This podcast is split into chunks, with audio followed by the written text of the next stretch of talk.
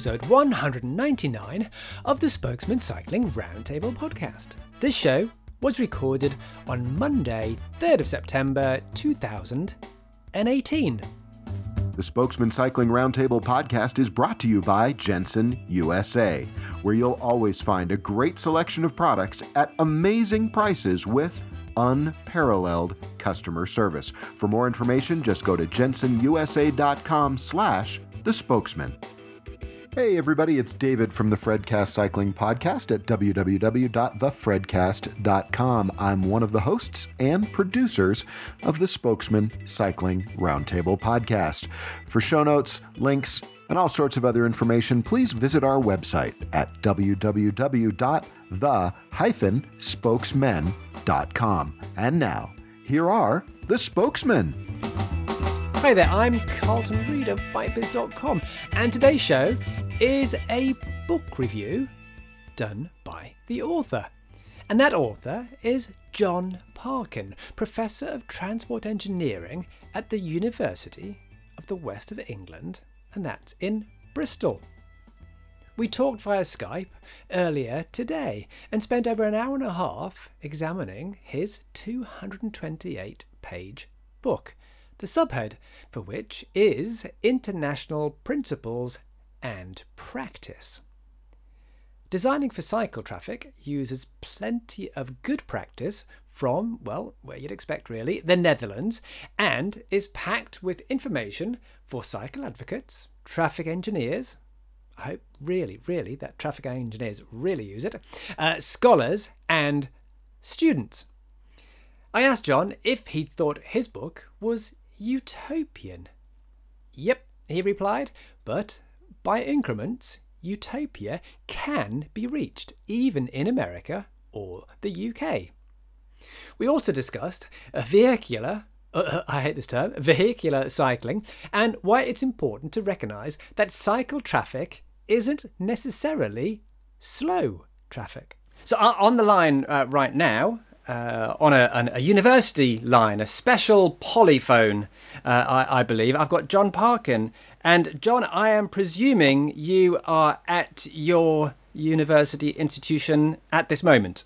I am, yeah, sat at the desk with so, my book in front of me and notes and so on and so forth. So tell me exactly where you are then. I know you're in Bristol, but tell everybody else where you are. Well, I, will look out of the window because it's a glorious view. Well, apart from the fact that it's actually quite hazy today, and I can look across and see the uh, escarpment of the, um, oh, what do you call it? The, um, the Cotswolds.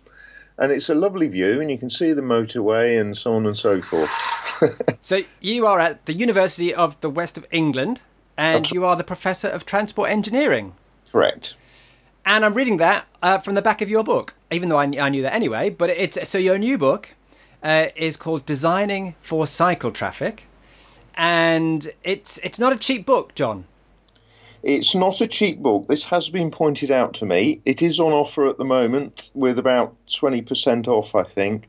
Um, and that is an interesting point. And I have been thinking about this quite a lot because, of course, a lot of people blog and a lot of people get what they want to get out into the world in an extremely cheap way. However, I suppose what you're paying for is, uh, and, and why I went down the publishing route is that I have had every single chapter thoroughly peer reviewed and I think that's really important.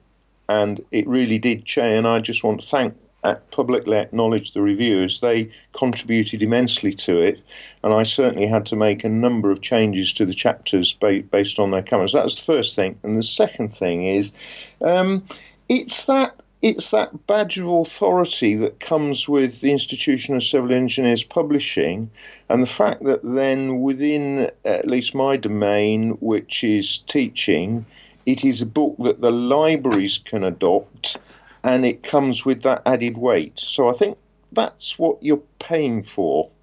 I don't so, know whether I've sold that to any of the listeners uh, any well, more than a it's, blog. It, it's an incredibly dense, and that that is a, a very much um, uh, a compliment. A, a, de- a, very dense, information-rich book, and I'll just flick through to the back of it. So it's 228 pages, including the index. Uh, tons of further references in there. Uh, at the back, you're, you're absolute gobbledygook to me. You've got a whole bunch of equations um, yeah. about oh, designing for, for, yeah. for, cycle traffic, and, and the y value is this, and the s value is isn't. It's like so. This is something for well, who who is it for? Who is this book yeah. aimed at, John? This book is aimed at three sorts of people: practitioners, so professional traffic engineers, highway engineers. Secondly, students. Thirdly, the advocacy community and I think I, I had a reviewer.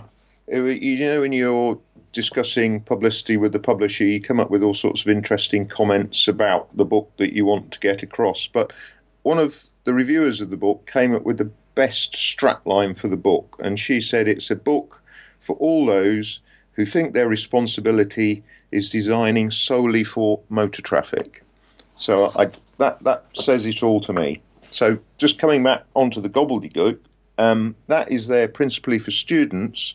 Those in the practitioner world might need to be uh, reminded of some of these, but this is the sort of thing that I teach about capacity of equations, capacity of signal junctions, so on and so forth.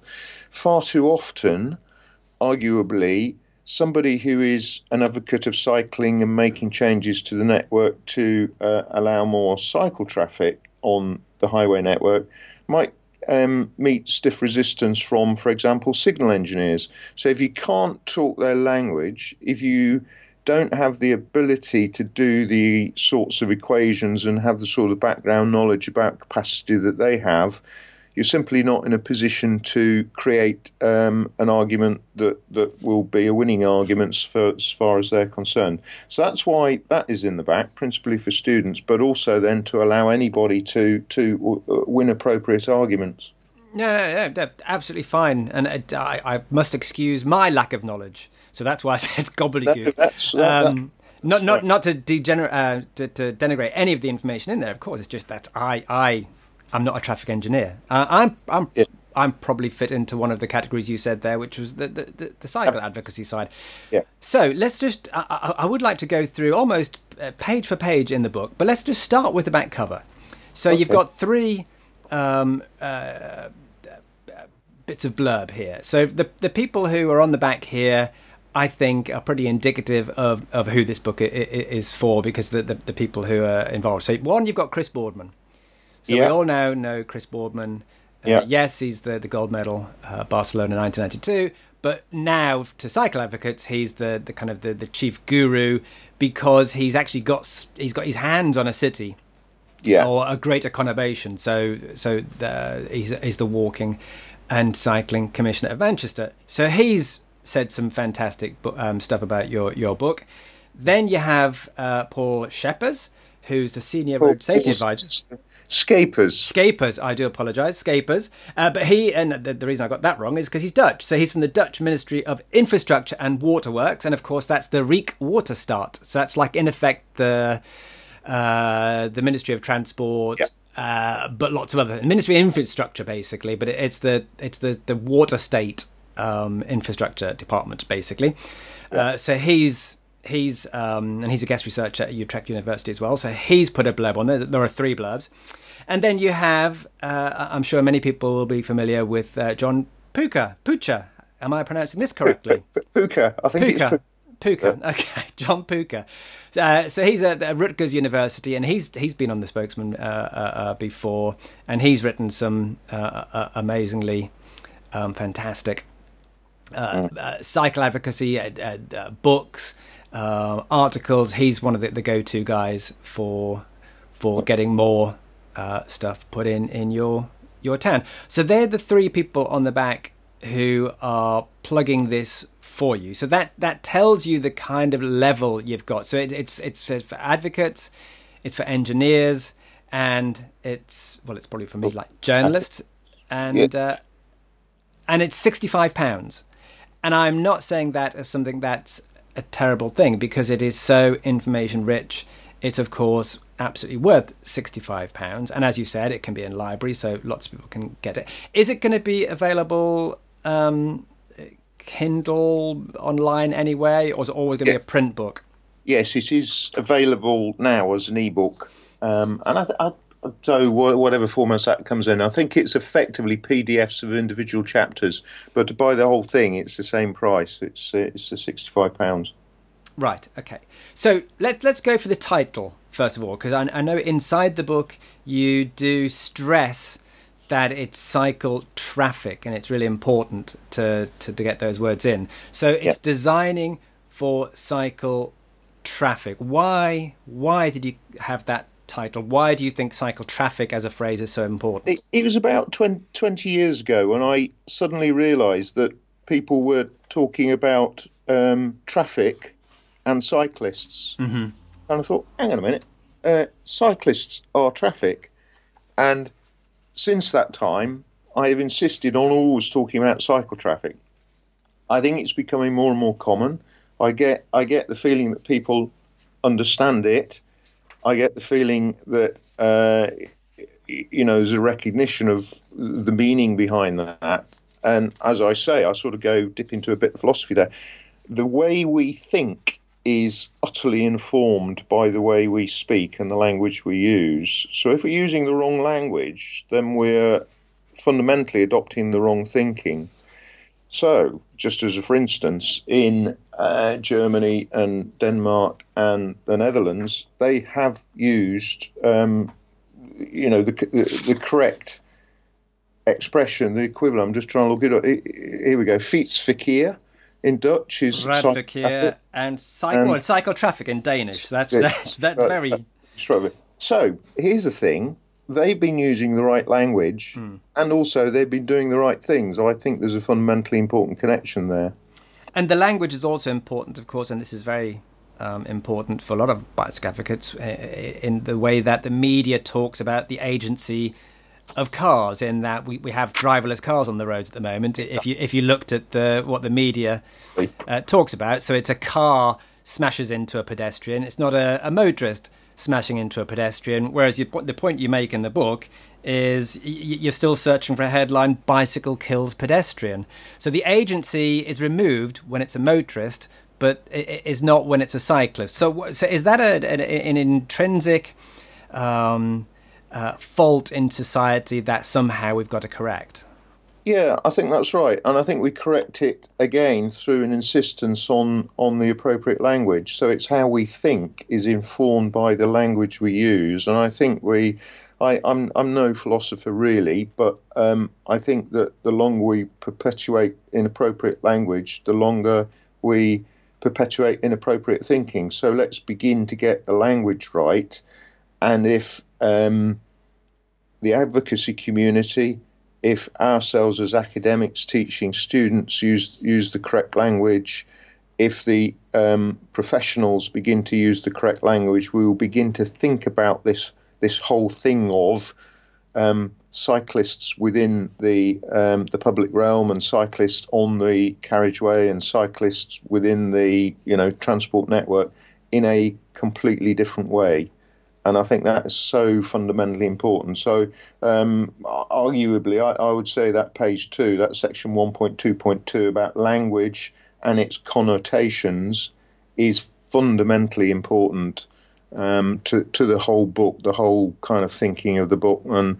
the whole way in which it began to go wrong for um, cycling and design for cycle traffic, you know, years ago. Yeah, I, I, agree, and I've I've devoted uh, large chunks of my books to to getting those definitions down, uh, including because you, have mentioned one of the, the, the, the, people I've mentioned in my book before, who's very much a, forgotten person in South uh, advocacy. I've tried to resurrect him, and that's Eric Claxton, yeah. who his terminology uh, was for cycleway. So when we're yeah. talking about uh, this is where it comes uh, confusing. A, a, bike path a cycle path a cycle track. A, how why do you describe these things in this way? And, and language is important. Well he just said look we've got a motorway. We should have a cycle way. Now you say in your book that you probably prefer that term but you can't always use it apart from chapter 7 i think you say because it's yeah. not it's not the official language so just just tell us a, a, a bit about, yeah, about why that, that's yeah. important a call out to you first, Carlton. Thank you for your book because that's where you, I think I probably knew years ago, but you were re alerted me to Eric Claxton's use of Cycleway. Um, in just tell us the title of your book, your latest one. I can't quite remember. The latest one is Bike Boom. I Bike probably, Boom. I probably also mentioned it. In fact, I did mention it in Rose Built for Cars too. So, so I, I do I do regard him as a, a seminal figure. Yeah, yeah, I think you're right. And then I had quite a struggle actually when I first wrote the book. I decided that cycleways and Eric Claxton was an interesting historical sort of anachronism, and he nearly got it right. But then I kind of thought, and this was me being too conventional again, arguably. I thought, oh, well, we can't use that. We've got to use the word cycle track. Then I came to write the. Uh, I I couldn't get the title correct for chapter seven. I was doing kind of linguistic gymnastics to try and work out what the appropriate title was, sort of off-road, off-road cycle, you know, and all the rest of it. And I thought, oh no, the correct title is Cycleway, obviously. So that's what then became the um, title chapter, and then I've got a bit, bit, bit of blurb at the beginning of chapter seven, all about that. So here, here's the thing: why do we? And again, it comes back to the language path actually, if you go into its etymology, is a word entirely linked with the foot. It's Pa- about pa- the pa- padding down of dirt. I think that exactly right. And if we use that in association with cycling, we immediately have that link between pedestrians and cyclists. Then you, you sort of got got this sort of commonality. We end up with all these other terms like greenway and shared use and all the rest of it. I will say, no names, no pack drill. I I've had some very interesting discussions fairly recently with some very senior people who um, have argued for still the use of shared use paths, uh, greenways, and so on and so forth, on the basis that that's all we're going to be able to get. And I, I really believe that we are beyond that now in the UK. I think we have these extremely good examples from Northern Europe where we can um, move beyond shared use paths where the um, actual design parameters are, according to the principles which we'll get onto, I'm sure, are not adequate for cycle traffic b- because you are having to cycle at a s- slower speed. And I know, for example, and this could be unpopular, and I, I, I need to be careful how I say it, but the chief exec of Sustrans and uh, the um, the director of Cycling UK joined together to plead with people to slow down on the Bristol Bath path. And they were saying your behaviour needs to be moderated for the benefit of all. And my argument is actually the Bristol Bath path, if those pleadings are having to be made, is not now fit for purpose for cycle traffic because it's not providing the level of service that many people on that route um, would, would, would like to adopt. So mixing pedestrians and cyclists is innately a problem. I'm sort of going on to a slightly different, you know, issue here, but but these are reasons for therefore not using greenway shared use, shared paths, and so on and so forth. What is appropriate is, as Claxton said, the uh, equivalence between a way for carriages, motor traffic, a way for cyclists, a way for the foot, footway, carriageway, cycleway. So that's why I adopt it, and I think we should. Um, I think we should again seriously think about using cycleway much more frequently. Where that cycleway is not a legal right of way, it can be just called a cycleway. Where it also happens to be a legal right of way, then it will also be, in legal definition terms, it will be called a cycle track as well. So it'll be one and the same thing. Hmm. Now, is there any chance that officially these terms could ever be changed, or are we stuck with them, do you think? I suspect in the near term we are stuck with them. I don't think that. Um, now let me think. When when did the term sort of cycle track first appear? It was sort of the 1930s. It. Um, I think the value would be in initially bringing them into common use, and then I think it might be a natural and obvious thing later on to, to make some legal change. But I, I can't see a a legal change happening um, in the foreseeable future. So and I'm not I'm not necessarily sure that's absolutely necessary. I think it's the it's the common use of the term that's more important. So we should be using the word cycleway just in, in, in, in natural language much more than we I, do. I would argue that, yeah. And I, I would too. Now, um, cycleway is a good term. London Cycle Superhighway is a bit of a mouthful. so, do you think they made a bit of a, a, a, a, mistake there in naming something when they could have just called it the London Cycleway? Why do they have to go and, and make it into something super and, Yeah. and and and and make it so much longer? So then it has to be abbreviated to CSH. Yeah, yeah, good point. To be honest, I'd avoided. Um, I, I, well, I, to be honest, I'm not sure I'd uh, particularly thought about that point, other than when I was writing the uh, bib- bibliography, uh, the um, sort of what do you call it, the list of abbreviations and definitions at the beginning. That became an enormous task. You know, you, you begin to realise um, how many different terms are used. But I, I think, uh, in a secondary sense, I was avoiding being too critical of um, of uh, London on the basis that it uh, has been doing good things. It's been learning a lot and doing things better and better um, as, as time has gone on. Gen- generally speaking. So perhaps in the fullness of time, they could just drop the cycle superhighway bit and just call it a cycleway. I, I would think I, th- I would think so. Yeah. Ironically, the Danes have now adopted superhighway as a as a, a, a phrase as well. Is that for their fast ones? So there's a differentiation, like in ne- the Netherlands, there are some fast routes, like almost Yeah. like motorway style routes, compared to Yeah, they are. That's that's exactly right. That's in Denmark, and in Netherlands they use the word Snelfiets, which is Mm. fast route. As, as- Fast as route, you yeah. yeah. Interestingly, though, of course, there is a backlash even in the Netherlands against some of those routes that are being called Snelfiets on the basis that people somehow have a general fear of cyclists going quickly, whereas the inverse is true with motor traffic, and people seem to object when we um, need, for very good safety reasons, to constrain the speed of motor traffic. I think there's sort of an irony there. So, even in the Netherlands, there are, there are objections to Schnellfiets, and I do wonder whether that Schnellfiets is, is the correct terminology. Um, So picking up on that point, the mass media will will complain when a pedestrian is knocked over by a cyclist who was screaming along at 18 miles an hour. And it's like, yeah, but that's two miles an hour than 20. Which is something that you decry in your pa- same pages, saying that you know you can't. How can you possibly go at 20 miles an hour in a car? It's too slow. So there's the double standard at work there, isn't there? Yeah, absolutely. You put you put the finger on the nail, or whatever the expression Yeah. is. Hit the nail on the head. Yeah. So let's go back to. I mean, I'm not going to pick out every single phrase in your, your book. We'll be here for like 25 hours. But cycle track. So cycle track. It is a very much a, a bugbear of mine because, as you pointed out, it's it was first used in the 1930s.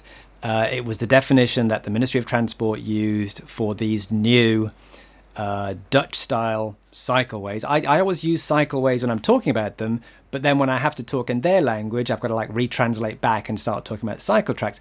And one of the reasons it, it, it, it's my bugbear is because when I have to search through um, literature of the time, when I have to search through newspapers, and I put in the keywords uh, cycle track, of course I get 90% velodromes and grass cycle racing tracks. And it has that obvious uh, connotation of not being for transport. This is a, a recreational leisure thing. So if you Yeah. only we could have searched for cycle, cycleway was used in the 1920s and 1930s. It was a it's a phrase you can search for, and you can go for people finding to, to use it way before Claxton. Uh, But it just never caught on, and, and unfortunately, cycle track caught on, and it is amazing that. And I don't actually think I really mentioned this at all, but the fact that it's it was created in the 1930s as this definition, and we still have it today, this Yeah. definition, and it is a, an it, absolutely an imperfect definition when we have got this much much better word. It is. No, you, you're absolutely right. And I just just thinking off the top of my head, it would need uh, scholars of history to confirm this. But I do wonder whether the uh, the term cycle track was adopted because there was this perception. Uh, b- because it was linked with the interurban network and you know trunk roads and, and so on and so forth, the, the kind of link back to you know the high wheelers and and the people doing it for sport and all of that sort of thing. So was this very strong sense that cycling was something to do with leisure and sport and not to do with transport. Um, no, I, I, would say it's actually the opposite. So the you look through the Ministry of Transport uh, minutes of the time, the, the, the the mandarins writing the minutes and stuff. It was absolutely for traffic. It was it was the separation of traffic. So they wanted to clearly corral cyclists away from their their betters in effect. So mm-hmm. the, the, the elites in their cars, and they wanted to ostensibly save cyclists' lives by separating them out but you, you, don't have to read between the lines too much, and you certainly find it from from from many many newspaper reports at the time. Is no, this is so we can drive faster. That's why they want cyclists uh, to be to be put to one side and separated. So let let's go through. I mean, it, it would be tough to go through every single uh, uh, chapter and give a, a, description, but if we can just some, I mean, how many chapters we've we got? Let's have a look. We've got fifteen chapters. Yeah. So if we just if if you give me a brief overview, so this is like a, this this is yourself giving yourself a book review, basically, yeah, yeah. Um, and, and you're, you're you're describing each chapter as we go along. So, introduction, well, we can't. We've covered a lot of that. So a lot of that's to do with the language. Yeah. Uh, yeah. and just what this is. And uh, one of the, the, points you make at the beginning is we should be designing for people, uh, uh, uh basically. So let's start on chapter two. So planning for cycle traffic. What's that all about? And I think, again, this is a critically important issue. Um, go back 10, 15 years. Um, I just don't think that there was any level of transport planning undertaken for cycle traffic. Um, the only sort of consideration given to cyclists was um, within the pre existing road network there were often issues with safety, and therefore the whole issue of dealing with traffic became an issue of dealing with, uh, you know, collision black spots or, or whatever. However, in transport planning more generally, we do an awful lot of planning. So, in other words, we work out where origins are, where destinations are, what the demand will be like, um, what the shape of the network ought to be, uh, for public transport what the pricing will be and so on and so forth. And we model that, we model the demand and so on and so forth. And it is critically important, therefore, for the mode of cycling that um, a whole panoply of appropriate planning is undertaken.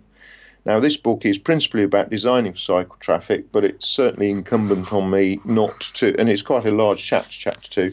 It's certainly incumbent on me to describe to the readership the appropriate ways of um, planning for cycle traffic. So it starts with policy, it then moves through to um, sort of understanding the legal basis. It moves on to estimating demand, and there are some really good developments in um, the methodologies for estimating demand, for example, Robin Lovelace's work at Leeds on propensity to cycle tool, and a uh, an add-on to that, a cycle infrastructure planning tool, which is now available, and then the whole issue of cost, the analysis of costs and benefits, and so on and so forth, and finally then the monitoring and the evaluation um, of, of, schemes. So those those are exactly the titles for the different types of planning that go on for uh, most um, other forms of, of, of transport, and therefore they ought to take place for cycle traffic and they are increasingly, and that is really uh, very welcome and very very good to know. Now, now many cycle advocates are absolutely very good at the, the engineering uh, part of the uh, uh, uh of, of, of what what's in your book, but I would say that uh, the estimating future cycling demand and then the cost benefit appraisal, they're, they're two incredibly key uh, items for an advocate. So you've got to talk about how much this is going to cost, because these are things that people want to, to know, and then how much is it going to be used. So these, these are two totally, totally core things which we've got to nail down. Yeah, yeah, yeah. And I provide in there um, the current WebTAG, which is the government um, web based um, transport appraisal guidance for modelling cycle demand. Um, and you can go on the web and you can find the appropriate uh, source document for that. But what I do in a box then is again put numbers to that and show people how the equation works and how you could estimate that demand. And then, of course, beyond that now, and I think to some extent the WebTAG will, or, or a future iteration of WebTAG will include uh, Robin Lovelace's propensity to cycle tool. Um, and of course, anybody can go online and, and use that. And I sort of very briefly explain uh, some of what the propensity to cycle tool is doing there. Now, one of the, the, the things about the cost benefit analysis is that the government seems to ignore it on a on a pretty uh, yeah. every, every single time basis. So mm. you, you can you can talk about the cost benefit analysis or the the benefits mm. of a cycle scheme compared to a road scheme. Mm. Yeah, when it comes to but what was actually built, oh, it was the road scheme. So why why does the government ignore its own figures? Well, that's a very good question. I think we're uh, it, it's the kind of fairly well known um, idea that those and I would include my profession as well, those within the professions and those uh, within policymakers and politicians want big ticket items because then they can retire and say, I, I built that, you know, iconic bridge or, or whatever it is. There's an element of that. And I think equally um, that there's, you know, the opposite is the case with cycling. It will often be relatively smaller scale adaptations of the built environment which create the appropriate environment for cycle traffic. So you haven't got the same sort of level of um, you, you know desire by the politicians. In terms of the actual numbers, the health benefits from cycling are enormous, and as a consequence of that, sometimes they're simply, I haven't been anyway, believed, as it were. Mm. So, so you come out with these rather high benefit to cost ratios, and then the policymakers say, well, they can't be true, and then ignore them, and then you know still want, want to build a road scheme, as it were. Mm. However, here's the point, and I do make it in the book. I think if I could find the right sentence, for me, there was a I had a startling revelation, and I thought, well, hang on a minute, why is the burden of the benefit of the health benefit of cycling, as it were, placed on cycling. In other words, why is it that um, that has to be calculated as a benefit? In other words, the norm is driving in a motor car and being sedentary. What would the whole investment scenario look like if, conversely, we place the burden of health on motor traffic and its um, detrimental effect on health was had to be estimated in in relation to the motor traffic itself, and the cycle traffic was assumed to be a norm. And I think you would get enormously larger disbenefits then from promoting motor traffic schemes, and you wouldn't even have to consider benefits for cycling. Then it would just be the you know the transport efficiency benefits that you would be gaining. Mm. Mm. Okay, let's go chapter by chapter again. So, chapter three Principles of Design for Cycle Traffic. What's that all about, John? Okay. I think this is uh, arguably, again, a key. I think chapters two and chapter three are sort of absolutely key chapters. Um, I, again, have been a bit um, radical, I think, in the sense that historically many have talked about different types of cyclists you know, fast commuters, uh, parent with child, and so on and so forth. I think that is wrong. I'll explain why I think that's wrong in a moment. But I do think it's important to reckon different types of cycle which haven't been recognised before.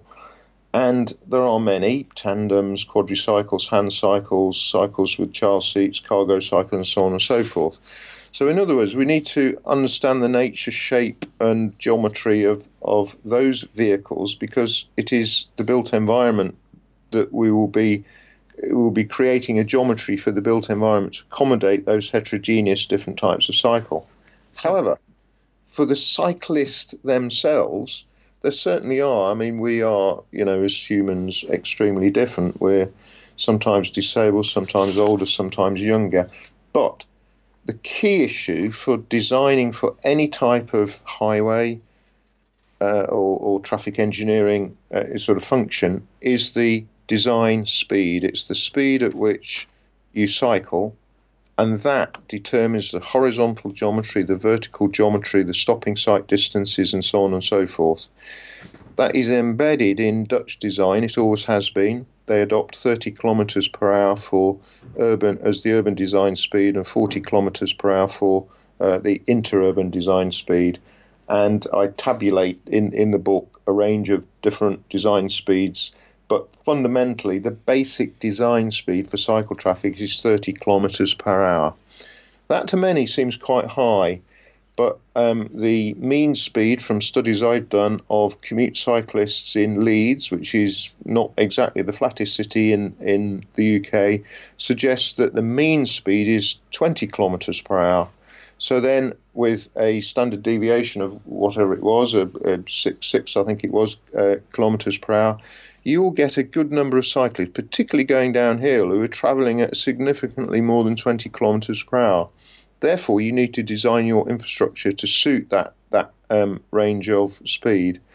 And I think just as a sort of passing comment, then that 20 kilometres per hour is uh, significantly higher, is five times higher than the mean speed of walking. Mm. So that fundamentally is the point why we should, and I will I will express it extremely categorically, never ever design for cycle traffic shared with pedestrian traffic. It just does not work because it doesn't offer the appropriate level of service for either pedestrians or for cyclists. Oil and water. Um, uh, electric bikes, where do they fit into that speed? Because yeah. and, and speed pedelecs even, so the ones that can go even faster than than than normal e-bikes. I think the speed pedelecs, I think when you get above a certain speed, I think the jury's out on this. Then there would certainly be a case for registration and um, not allowing them, uh, you know, on certain cycleways and so on and so forth. However, I think with standard e-bikes, where the um, power cuts out at um, t- uh, 50 miles an hour, your maximum speed will typically not be that much higher than for non e bikes. The principal advantage of e bikes is that you can travel further and tire less on that longer journey, and also going uphill, you can travel at more nearly your normal mean speed rather than cycling more slowly. So, overall, I, I think the issues of e bikes and their speed are rather over egged. However, I do think the jury is still out on that issue to some extent.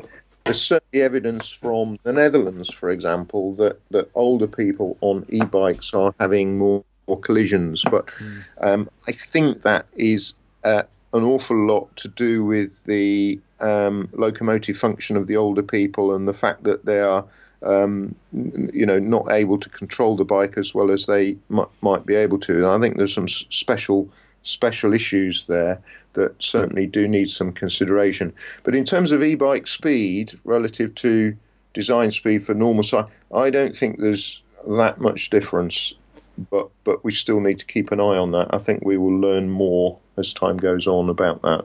Okay, and I can see from your index, and I do like books with indexes, uh, that there are five mentions of e-bikes right. uh, in the book. So you, have clearly covered it in a number of different chapters. Yeah. Um, okay, let's chapter four, which I like this one: reducing motor traffic dominance. Okay, just before we go into that, can I just make a, a, a real um, point that I, I hope I have, and I will certainly t- um, a- accept any comment or criticism that I haven't done this well enough. Um, really pushed on the whole issue of cycling for all. In other words, people who are uh, who are disabled, and broadly speaking, the, about a quarter of the population has some sort of disability, whether that's um, mental, physical, um, whether it is just about uh, or just about it's, it's, it's, an important issue whether people tire quickly or, or, whatever it may be.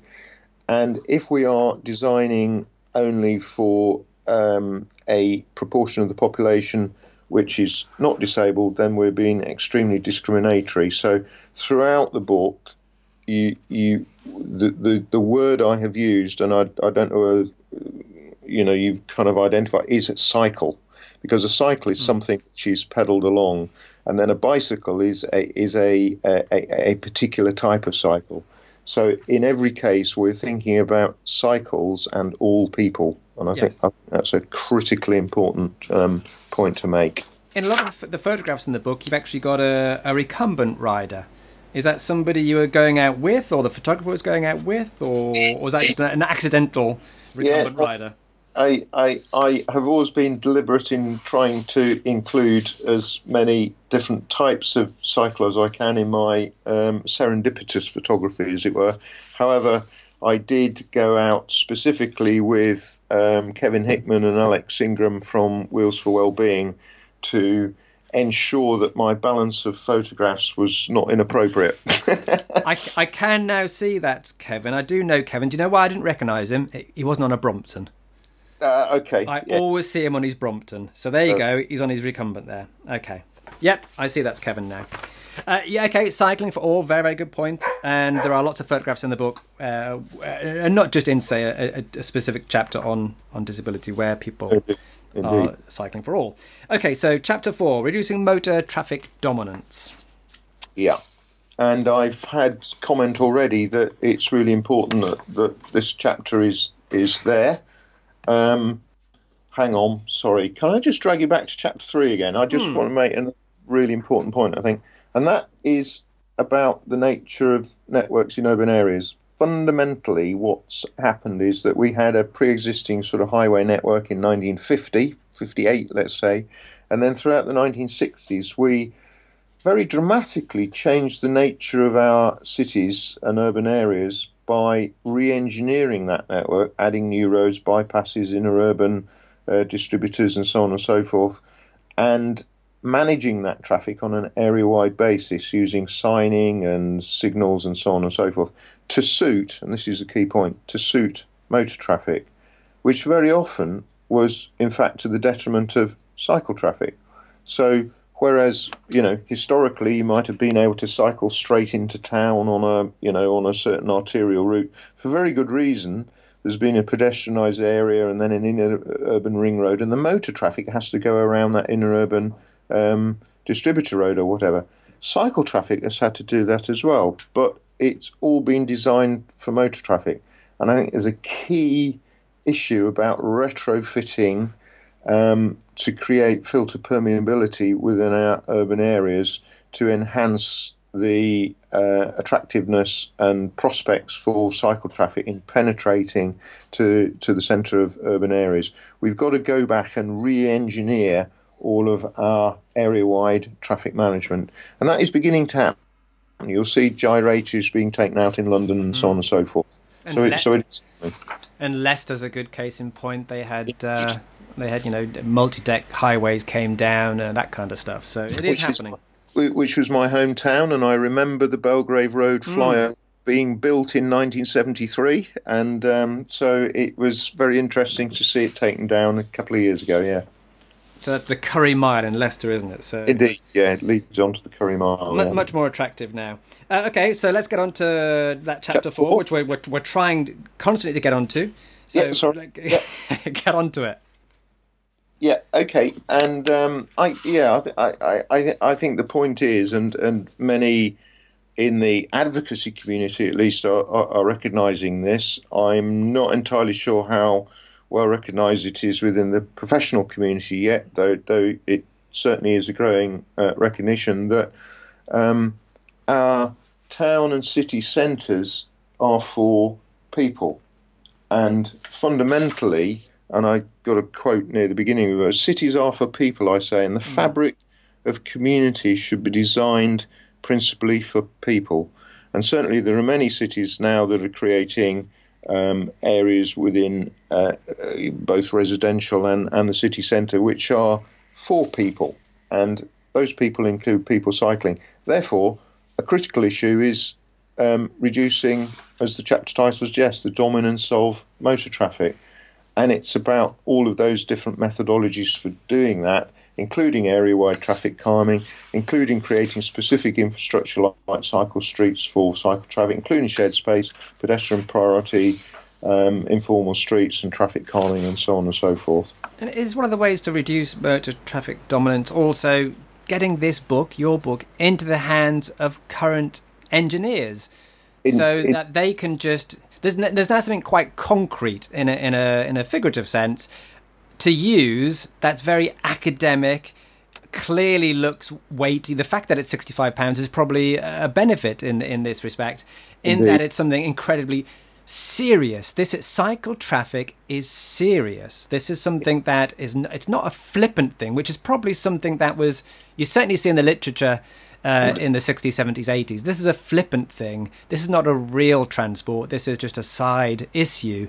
This book is bringing it into something much more serious I, I, I think that's right. Thank you for saying that. I think that's exactly right. Um, I was approached to write the book, and I had previously always suggested that I would only write a book on traffic engineering generally, including all modes, um, you know, buses and and um, motor traffic and, and motorcycles and everything. However, I think you're right, and I think it is an ext- I would argue it's an extremely timely book because two reasons. There have been significant developments taking place in thinking over recent years, particularly in London, and now we will see more of that in Manchester. And just to call out here to those very um, innovative engineers that are working in the field, do I need to re-record that with the dog bark in the background, or no, I think people who listen to this podcast often get that dog barking in the background now. It's something I can't really help. It's it's our guide dog puppy. So sometimes she will bark, and I'm sure people will just accept that. I hope. That's free. I'm sure they will. So, um, where was I? Yeah, significant and call out to people like Phil Jones, Brian Deegan, Adrian Lord. These are the people who are, have been pushing the boundaries and creating those significant developments. There, I've just named three there, but there are many more. Apologies to those who I haven't named. But Brian And is somebody who you who's read the whole book. I mean, you say in the beginning that the Brian is the, the, the guy who really helped do the whole book. Indeed, he, he has. Um, so thank you to Brian for doing that again. Yeah, um, great, brilliant. Um, and then I think, secondly, there's been a lot of development and design guidance uh, over recent years as well. So I think it's timely because it, it really is important then to consolidate that, to evaluate that, you know, a kind of line in the sand, as it were, um, to kind of say, well, this is where we are now at. It, this is a serious subject. These are the developments that have taken place. This is the guidance as it currently stands. But then, importantly, and um, you may or may not be my my um, potential readers may be shocked to realise, but my copy of the book now has many marginal notes about issues that I would uh, reconsider for the second edition. but so there's a line in the sand, but certainly uh, you know things will develop from there. So then we get on to some shorter chapters because Yeah. you're talking about very specific things. So let's just go. Let's go through these. So cycle traffic within the carriageway. What's that about? Okay, so traditionally, um, traffic engineers, if they've had an issue with cycle traffic, have painted a bit of a white line and suggested that the problem is solved.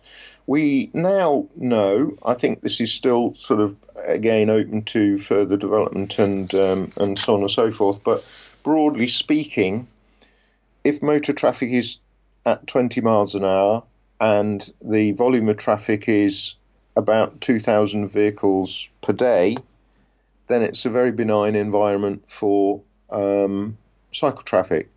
Higher speeds than that, or higher volumes than that, and you begin to need to separate cycle traffic from motor traffic. So, it, this book within the carriageway, it's talking about cycle, uh, well, no provision at all, cycle lanes, and then light segregation. So that's cycle lanes with vertical, um, vertical, some sort of vertical intermittent barriers between the uh, the lane which is for motor traffic and the lane which is for cycle traffic. A critical issue in all of this is a recognition that the bicycle is not wafer thin, that it has what we in engineering terms call a, a kinematic envelope. In other words, when in motion, um, the width of the cycle, because of side to side motion and so on and so forth, is wider than the absolute, you know, width of the handlebar. Um, so that determines the width that you need. So very much the chapters about the widths that you need to provide within the carriageway and whether or not you need to segregate um, to some extent by light segregation within the carriageway. On on that note, uh, two things. Uh, one, I got Chris Boardman to talk about that envelope on the overtaking video uh, that I did some years ago, which was has been very very popular on uh, YouTube. So it's very good if you want to hear about envelope and uh, and and the passing distance. Then and Chris does that very very well. And Brilliant. secondly, I, the, the way you're talking about the light segregation and in effect the painted white white line, which is yeah. the bugbear of many cyclists. I've, I've now since uh, historically found where that's come from. So it was a, a Ministry of Transport uh, traffic uh, professor, in fact, and probably somebody very, very similar to, to yourself, in fact, in academic background, who advocated for this in um, about 1940, 1941. So he, he created a, a, a, treatise for the Ministry of Transport. It was then picked up uh, by the Cyclists Touring Club and other uh, parts of official uh, uh, cycling as the preferred method. So instead of cycle tracks, uh, which were you know coming at this time, which were segregated with with uh, demarcated nine foot wide uh, curbs, it was their preferred yeah. option, which which was what they were pushing to get. Was no, just make the road wider and have in effect a painted white line. So we can we can we can we can now date that. I, have now found the professor who came out with this um, in the early 1940s. I'd be interested in that. Yeah, yeah. Mm. Is that on available on your website at, at all? Uh, I haven't. I've just I've got the research. I haven't published it anywhere yet. Um, this is the the 1930 cycle tracks research. It's uh, that's yeah. where it's coming in. But it is. It's an interesting little uh, snippet, which, which it, it, will get out there. I will publish that at uh, at some point of just where cycling has come from and, and how certainly how the C, the CTC uh, is back then, Cyclist Touring Club, and you know cycling uh, whatever what are they called now? Uh, cycling today cycling um, whatever. Cycling uk yeah i'm being quite flippant there because it is I... it is quite hard to actually pin them down uh, with with a, a quite a, a, a, vacuous name that they, they do unfortunately have now uh, which i'm sure they'll hate me for but uh, Oh, there you go. Well, I think I, I want to take a contrary view to that. Hmm. I, I, I, think Cycling UK is is a rather useful um, summarising uh, catch-all phrase that that really, to me, t- t- tells me what they are about. Cyclist Touring Club is a much more specific title, which doesn't really tell you what they're all about. So I, I, I go with Cycling UK. I, I, I know I know the argument, and I'm I'm I guess I'm very much biased because of uh, uh, of the long history uh, of the Cyclist Touring Club. I know that the touring part I, is, I, is from but that's why you use CTC. I you can use the AA and not have to use Automobile Association. You know what AA means? Okay, yeah, yeah, yeah. Okay, yeah. You don't need the touring bit. Basically, you just say CTC without the without mm. the connotations then. But anyway, uh, we're, we're, we're drifting away from what we should be talking we about. We are, we are. Um, so that was cycle traffic within the carriageway. That's chapter five. Uh, cycle traffic adjacent to, to the carriageway is chapter six. Yeah. Okay. So I have uh, the boundary, as it were, between chapter five and chapter six is, as it were, the curb line. So chapter five, as we said, deals with within the carriageway, and that includes light segregation. But then, as soon as you put a curb line or some sort of um, barrier, vertical or, or otherwise, between the carriageway and cycle traffic, which is still within the highway, the curtilage of the whole highway, then that is dealt with in Chapter 6. And that includes um, so called stepped cycle tracks, which are the uh, type of track that has been used in Copenhagen for many, many years. We first in the UK uh, began to call them hybrid tracks. That's referenced in a in a local transport note or traffic advisory leaflet. But but now the phrase which is more commonly used is step cycle track. So you get a curb. excuse me. You get a curb between the carriageway and the step cycle track, and then a curb between the step cycle track and the adjacent footway. Those um, are uh, one form of um, separation from the carriageway, and then another form is um, where you have some sort of sort of more a, a, greater distance. So you might have a half a meter, and then a cycle track, which uh, is then. Very often it looks as though it's still within the footway, but the critically important point is that that cycle track will be designed to all the geometric standards and comfort standards for the surface of the route and so on and so forth, which are appropriate for cycle traffic. The footway is something completely different. And historically, of course, what we've done is, as it were, thrown cycle traffic onto the footway and then done nothing for cycle traffic other than, than assume that it can wend its way in and along the footway and around pedestrians to get to its destination. So, what we're saying now is that the provision for cycle traffic needs to be within a cycle track which is designed specifically for cycle traffic, and, that, and that's the key uh, distinction. Where where does uh, I'm going to describe something here that you'll know full well is a is a red rag to a bull. Uh, but vehicular cycling. So if, if yeah. there is any full-blooded, 100%, you know, all cyclists must, you know, must take up the, the, the full width of the lane and must never go on separated um, uh, cycle infrastructure, etc. Where where does vehicular cycling fit into your book, if at all? Now that's an interesting point. Um, it doesn't, in the sense that, at, well, let's define vehicular cycling. Mm, yes that is from John Forester uh, and uh, his notion that cyclists ought to be able to uh, perform within motor traffic in such a way that they are treated by other motor traffic as vehicles. And my suggestion is that the evidence is that there are many people, you will not get mass cycling if you adopt that philosophy because many people simply do not want to uh, perform in that sort of way, in the sense that uh, they would need to, for example, accelerate extremely quickly at roundabouts to get up to the sort of speed that um, motor traffic will be going around a circulating carriageway and so on and so forth.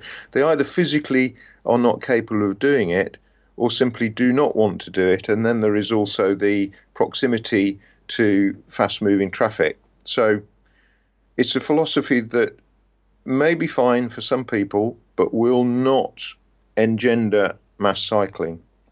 Now, I think some could begin to confuse what I'm talking about with vehicular cycling because a mantra, and, and, and uh, my, my, my comment is that this should be etched on the desk of every designer involved in designing for cycle traffic. My point is that the bicycle is a vehicle, and it's a vehicle capable of speed. And a heck of a lot of highway and traffic engineering follows from that. It means that we have to, as I said before, get the right radii and, and so on and so forth. But that is different than saying that that bicycle as a vehicle has also to mix with motor traffic because I, I, think it can in some circumstances, you know, with the speeds are right, the volumes are right, and so on and so forth. And in more extreme cases, it can as well, where people are willing to um, be amongst faster moving traffic. And I count myself as one of those. You know, I'm a fairly confident cyclist, and I will, um, you know, uh, c- command my position in the lane and so on and so forth.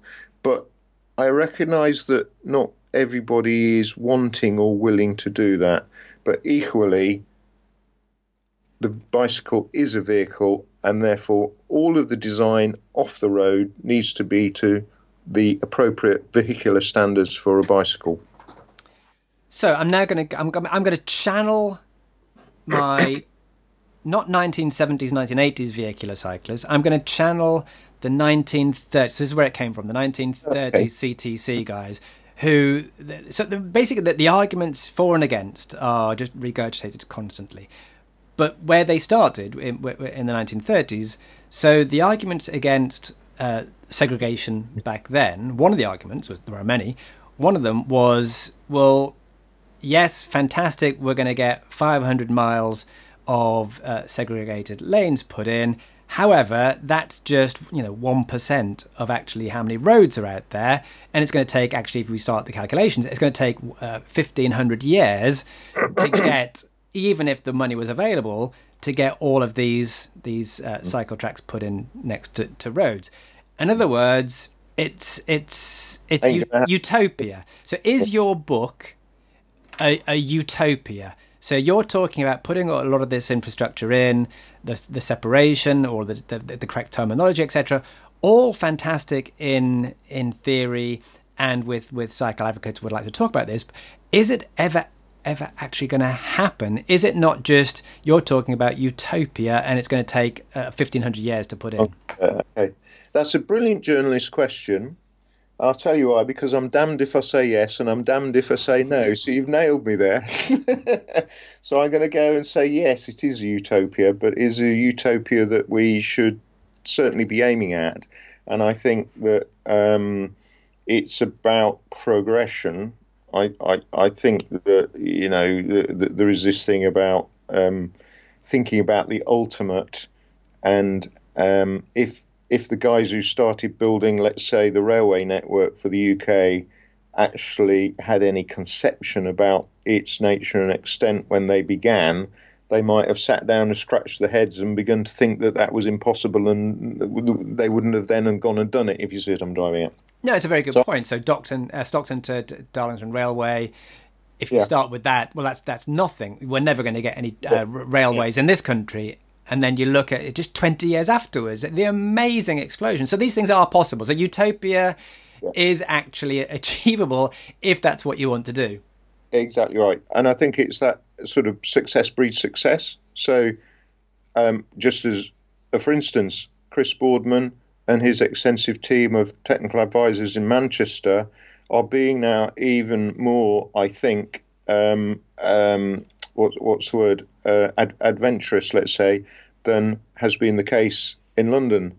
You know, they're doing it slightly different, but they wouldn't be doing it in Manchester now if it hadn't already been done in London. You know, so there's a sort of uh, looking over the shoulder and looking at that success, and then and then all of a sudden you look around and every major city in the UK will have pretty damn good cycle, you know, infrastructure in 15, 20 years time, sort of thing and then uh, you know that will spill out to other areas. So yeah, I, I, I would say I think I am aiming at utopia, and you can look to the Netherlands and and it, it's you know everybody suggests that's cycling utopia.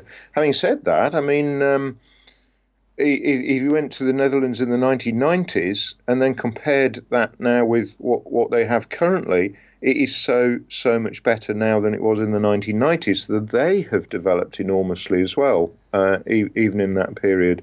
So nothing static. And I think your reference point is always the current time. But if you look too far ahead, then you can begin to say, well, it's all impossible. But uh, it's all about the, you know, that, that trajectory. Incremental steps.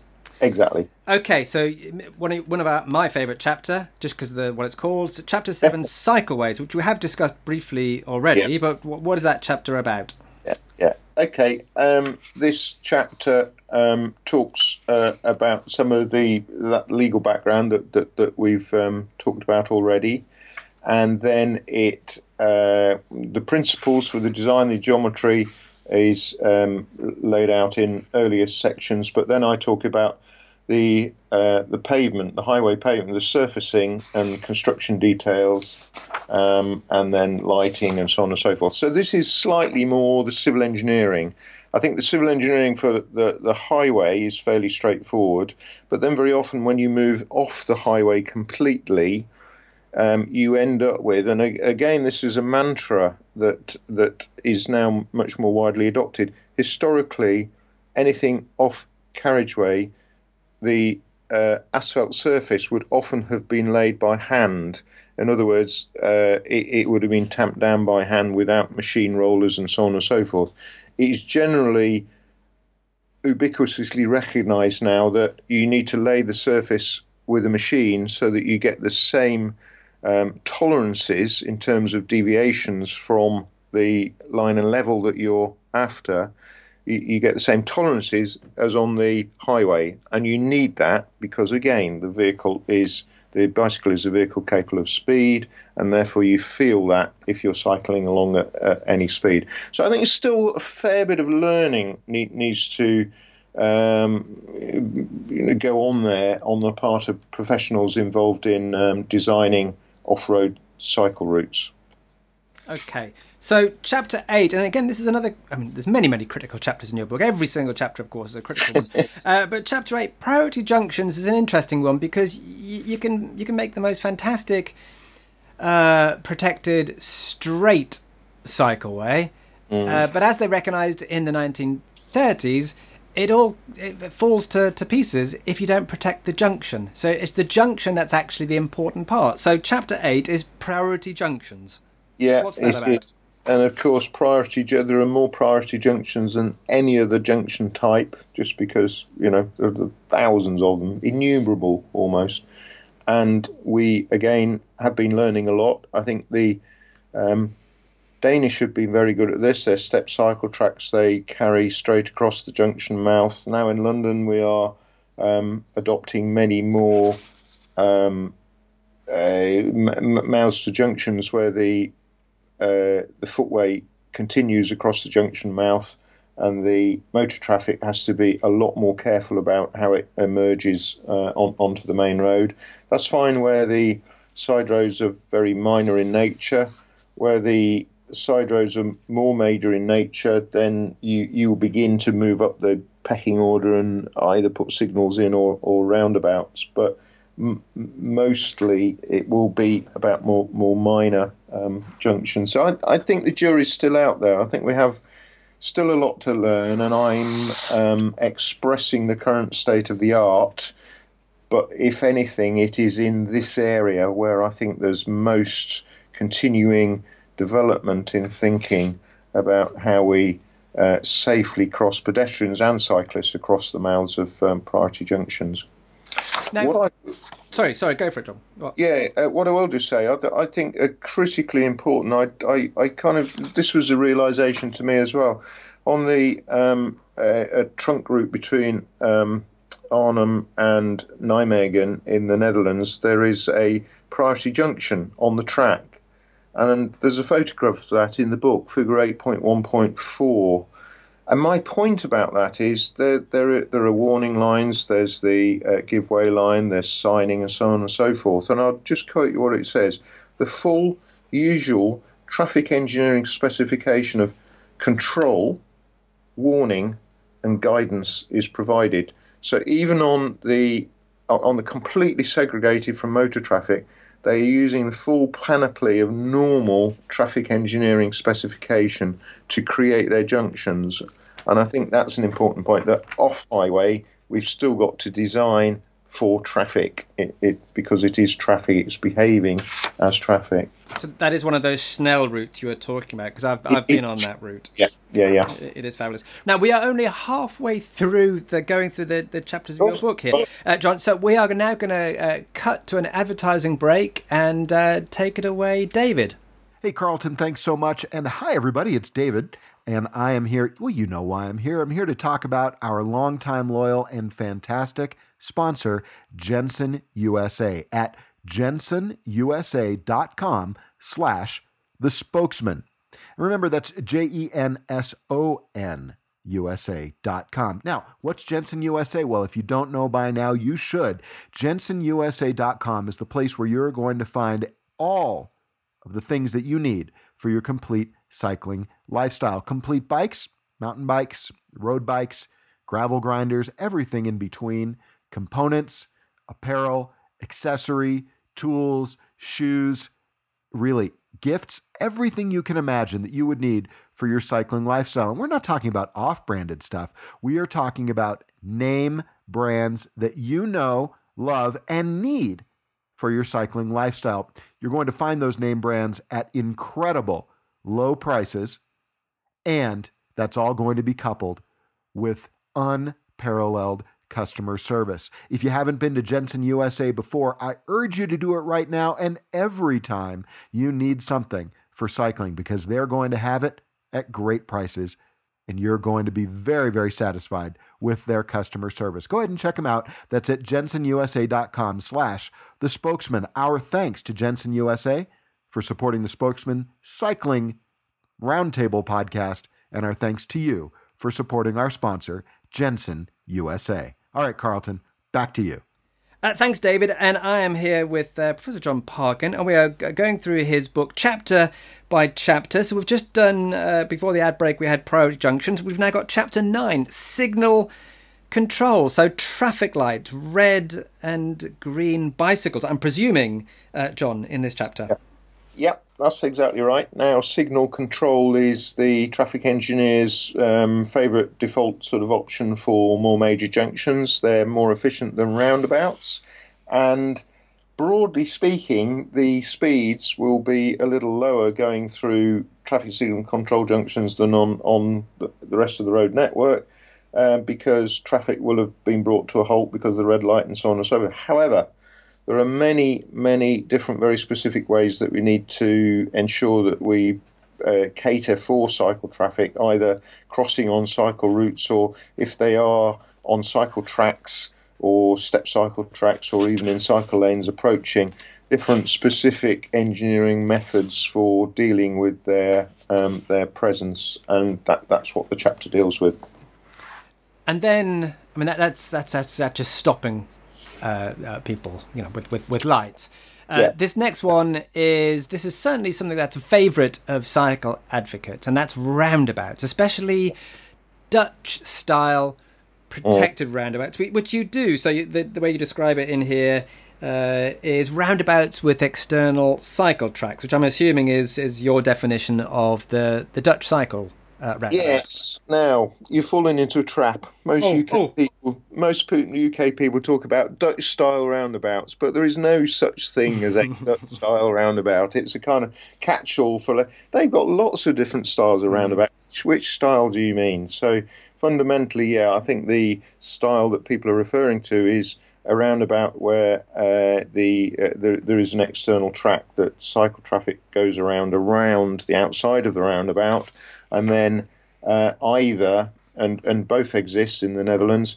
Either the cycle traffic gives way at each entry and exit arm, or the motor traffic gives way to the cycle traffic. And broadly speaking, in urban areas, the cycle traffic has priority, and in rural areas, the motor traffic has priority simply because of the um, the relative speed. Mm. But fundamentally, I think the um, it's one of those empire things. It's one of those things that we exported to certain countries around the world, the English style roundabout. And I compare and contrast English roundabout geometry with so called compact roundabout geometry. And compact geometry is typically the continental style of roundabout uh, geometry. And, and in effect, the, the difference is this that the English style roundabout the attempt has been made to reduce what we call geometric delay. So, in other words, if there's nothing else there, we reduce to a minimum the speed reduction that a vehicle has to undertake in negotiating the roundabout. Whereas a compact roundabout you can regard as effectively traffic calming at, at a junction.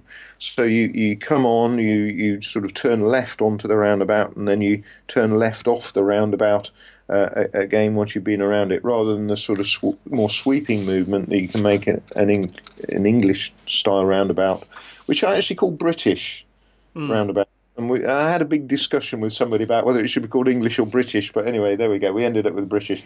Um, so um, I, I, cannot see that we will change all of our roundabouts in the UK to compact, but there are certainly a large number in urban areas that ought to be changed, and um, I think Cambridge is leading the way on that. So, yeah. Um, Sun, I would say Sunderland led the way on that in oh, uh, 1937, in that they had a cycle track around a roundabout. Uh, and it's still it's still there. So in, in my in my uh, research, that was one of the ones that I videoed for my uh, my Kickstarter project. So I, I, I showed myself coming round the the protected cycle track, coming round a roundabout. Um, so they, they we have been. Uh, okay, I, I, agree with what you're saying there about you know we shouldn't call it Dutch style roundabout, but if we are going to call it a Dutch style roundabout, and I am just going to, then it, it, it's not something that we can't design in the UK or have only just started to to design the UK. We did design in the UK uh, many, many years ago. So all of these things are absolutely possible because we've definitely done them before. Yeah, yeah, you're absolutely right. Yeah, that's a good point. Okay, chapter 11 carriageway and cycle track crossings. Crossing. So, yes, so this is this picks up any sort of crossing of the carriageway which hasn't been picked up before. Um, so, you know, signal roundabout and so on and so forth. And um, it, broadly speaking, is dealing with, um, well, s- signalised crossings or z- uh, zebra crossings.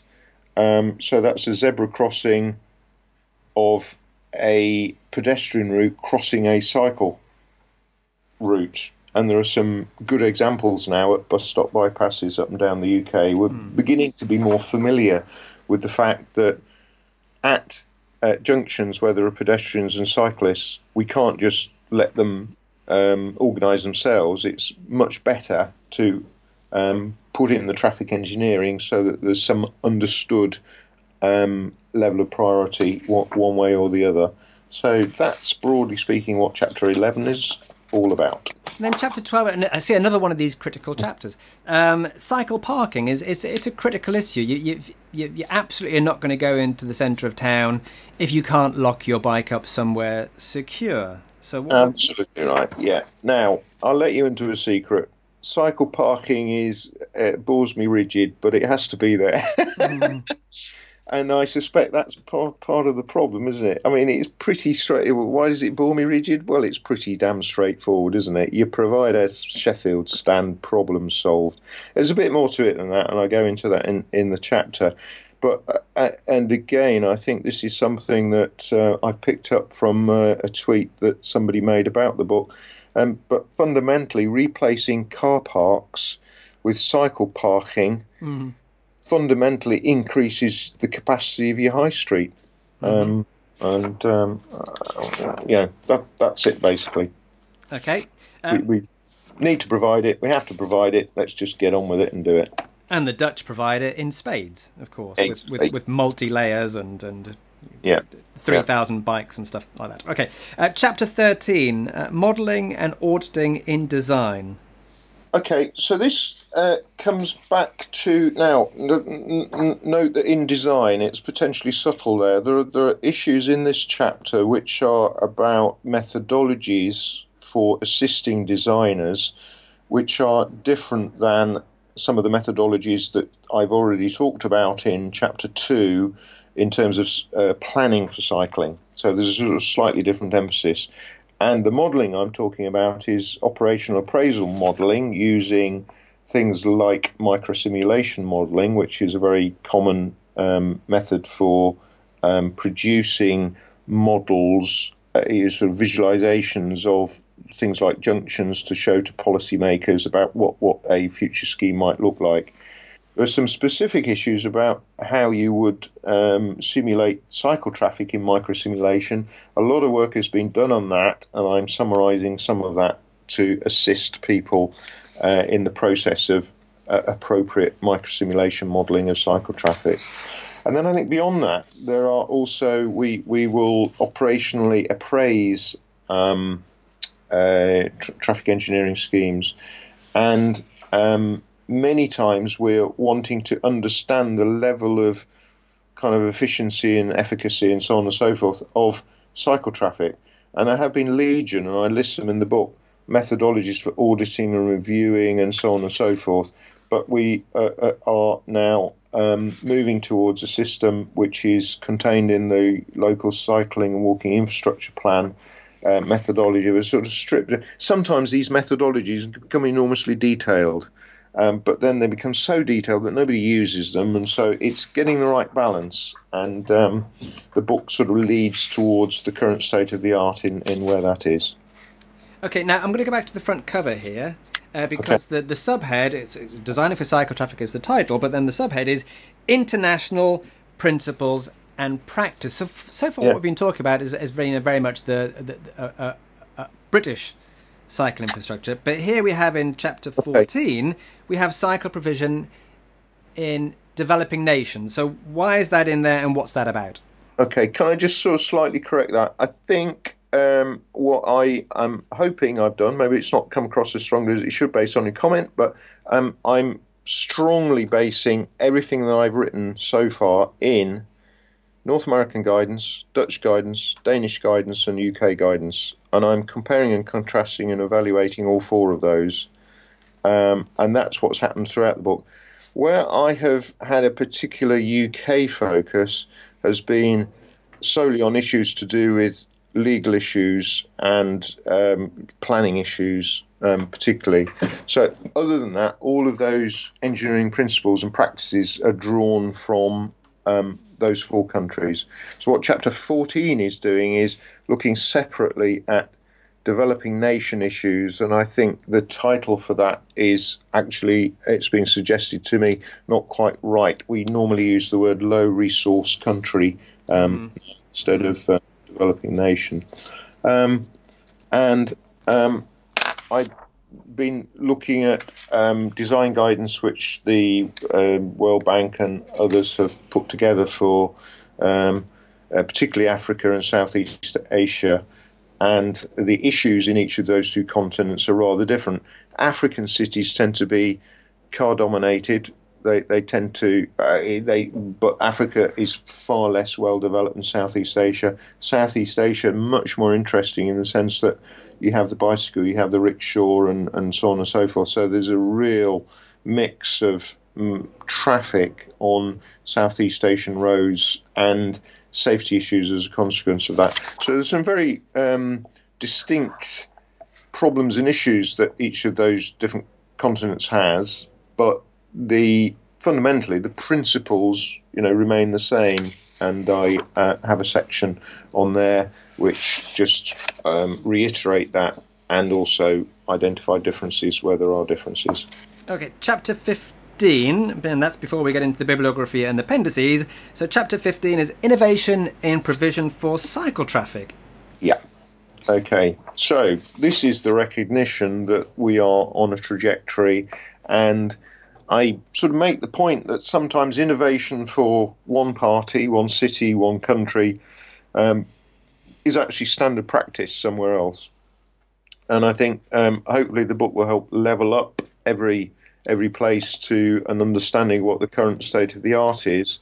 Having said that, the, uh, I, I, do point out, you know, where there are differences, what, what, some of those important differences are. I talk about stricter liability, for example, where mm in Northern Europe, you are strictly liable as the driver of a more dangerous machine to anybody who is um, more vulnerable than you are.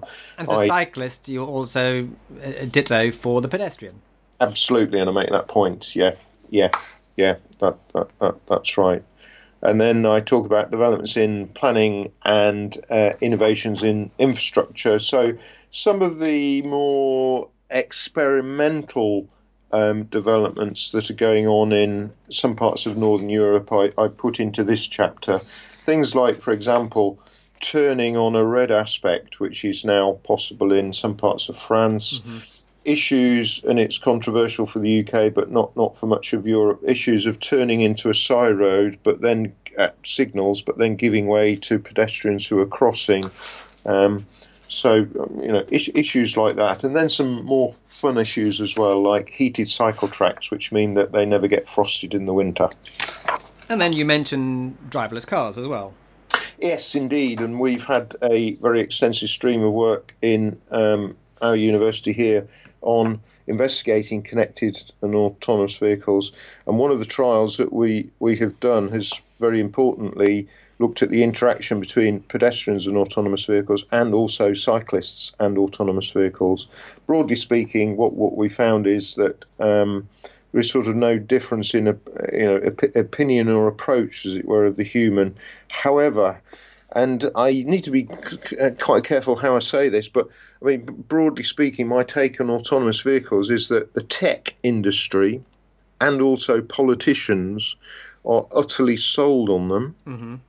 I think the transport planning industry is only waking up to uh, the issues that they uh, create, and I think we need our profession, the transport planning profession, to do an awful lot more thinking and acting in this domain because otherwise the politicians and the tech will begin to dominate. Just to give one small example there, I have heard it said by uh, a techie person something along the lines that, you know, well, if if the pedestrian were to want to step out, what, what we need to do is give the, give them a device that tells them whether it's safe for them to do so.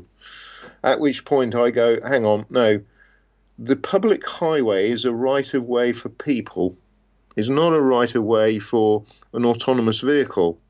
And just, just consider, I think this is a legal point actually, and I, I haven't had this resolved, but an autonomous vehicle without anybody in, I'm not entirely sure has a legal right to use the, the highway because mm the right is enshrined for people. Mm-hmm there's an, uh, what I'm trying to say is there's an awful lot more thinking um, got to take place before we can uh, begin to properly introduce autonomous vehicles on, on the roads of the UK. And were we to do so, I would hope that they are then, and this absolutely needs to be the case, coded in such a way that they will behave appropriately. And if they behave appropriately, they will then have a significant moderating effect on any remaining uh, human-driven uh, motor traffic. I would. Mm-hmm. Well, this this podcast has certainly uh, covered that uh, many times. The, okay. the, putting beacons on bicycles and, and, and, and what have you, all sorts of uh, huge issues coming up in the future there should should not be allowed. Should not it, it, should not even enter the domain of being discussed. Beacons on bicycles. Um, it's just just not not yeah well, it's where the bike industry is going. It's very much uh, in cahoots with the car industry now in doing that very thing. So, an enormous amount of uh, US bike companies are uh, in deep discussions with this. So, yeah, I, I, it is an issue I, I find very, very um, disturbing, to tell the truth. Worrying, yeah. Uh, yes. Yeah. Right, so we then have, so that was chapter 15. So there are 15 chapters in, in this book. Then we have what I very rudely described before as gobbledygook. So you have the three appendices, which no, is the I, priority junction capacity calculations, signal control junction capacity calculations, and roundabout capacity calculations. And, and you have now put me uh, dead to rights to say, no, these are incredibly critical for the reasons you gave before. So, so I do stand corrected there. Yeah, no, that's fine. And then, of course, that that wonderful index. So, John, we have been through your book in in some level of detail, but the book is so incredibly detailed. You have got to have your own copy. You can't just rely on an hour and a half uh, discussion uh, with you to get the, the full gamut of what's in here. So let's tell everybody where to get this book. Where where can people order this book, John? Aha, uh-huh. yes. Now, if you Google designing for cycle traffic ICE publishing, you should uh, come up with the URL of the shop that it's being sold in. So, uh, you know, the on the online uh, ICE publishing shop. So uh, that's icebookshop.com. I can see from yep. that cover. Okay, and is that the recommended, or is it going to be slightly cheaper somewhere else? Uh, it's on offer at the moment. Um, and I am uh, not entirely sure, I have to say, of the publisher's intentions sort of going going forward from here. Um, but I, I, I, I, don't know. I don't know how the book industry works in that regard. To be honest, Carlton, whether mm. I, I, do we not still have the standard net book agreement or whatever it is? I don't know. Hmm. Well, maybe I don't know. I mean, it's probably different for academic books. Um, that mind you, you're still getting lots of academic books on, on Amazon. So anyway, the, the the place we should be telling people to go to is icebookshop.com. Uh, and it's currently on offer. Uh, and where can people get hold of you on social media, John? So, what's your Twitter handle, that kind of stuff? Yeah, at John Parkin28 is Twitter and then I'm um, I'm a bit I am not very I'm not very active on Twitter, but uh, my main method of communication is still old-fashioned email. So I will read out my email address. I'm very happy to get uh, e- emails about uh, any subject relating to cycling, and it's very easy. It's john.parkin at uwe.ac.uk. Thank you very much, John, for talking us through your book, Designing for Cycle Traffic. It now will have absolute uh, pride of place on my bookshop to be pulled out uh, when I'm talking to shock jocks and other people who who who, who need to have uh, fact. Brilliant. And expert opinions uh, actually thrown at them. So this is this is a a, a, fantastic uh, resource. That's what it is. It's a resource. Okay, Indeed. John, thank you very much. I know you've got a meeting to, to rush away to as a busy academic. Uh, thank you ever so much for, for talking us through your book this morning. Fine. Can I just say thank you to you, Carlton, for offering me this opportunity? Very much appreciated. Thanks to John Parkin there. And thanks to you for listening to show 199 of the Spokesmen Cycling Roundtable podcast. Please consider leaving a review for the show on iTunes. And you're always welcome, of course, to leave comments on the show website, which is the dash hyphen whichever spokesmen.com. Amazingly, this podcast was first narrowcasted way back in 2006. And the next show will be a celebration of all those 200, count them, 200 episodes. Meanwhile, get out there and ride.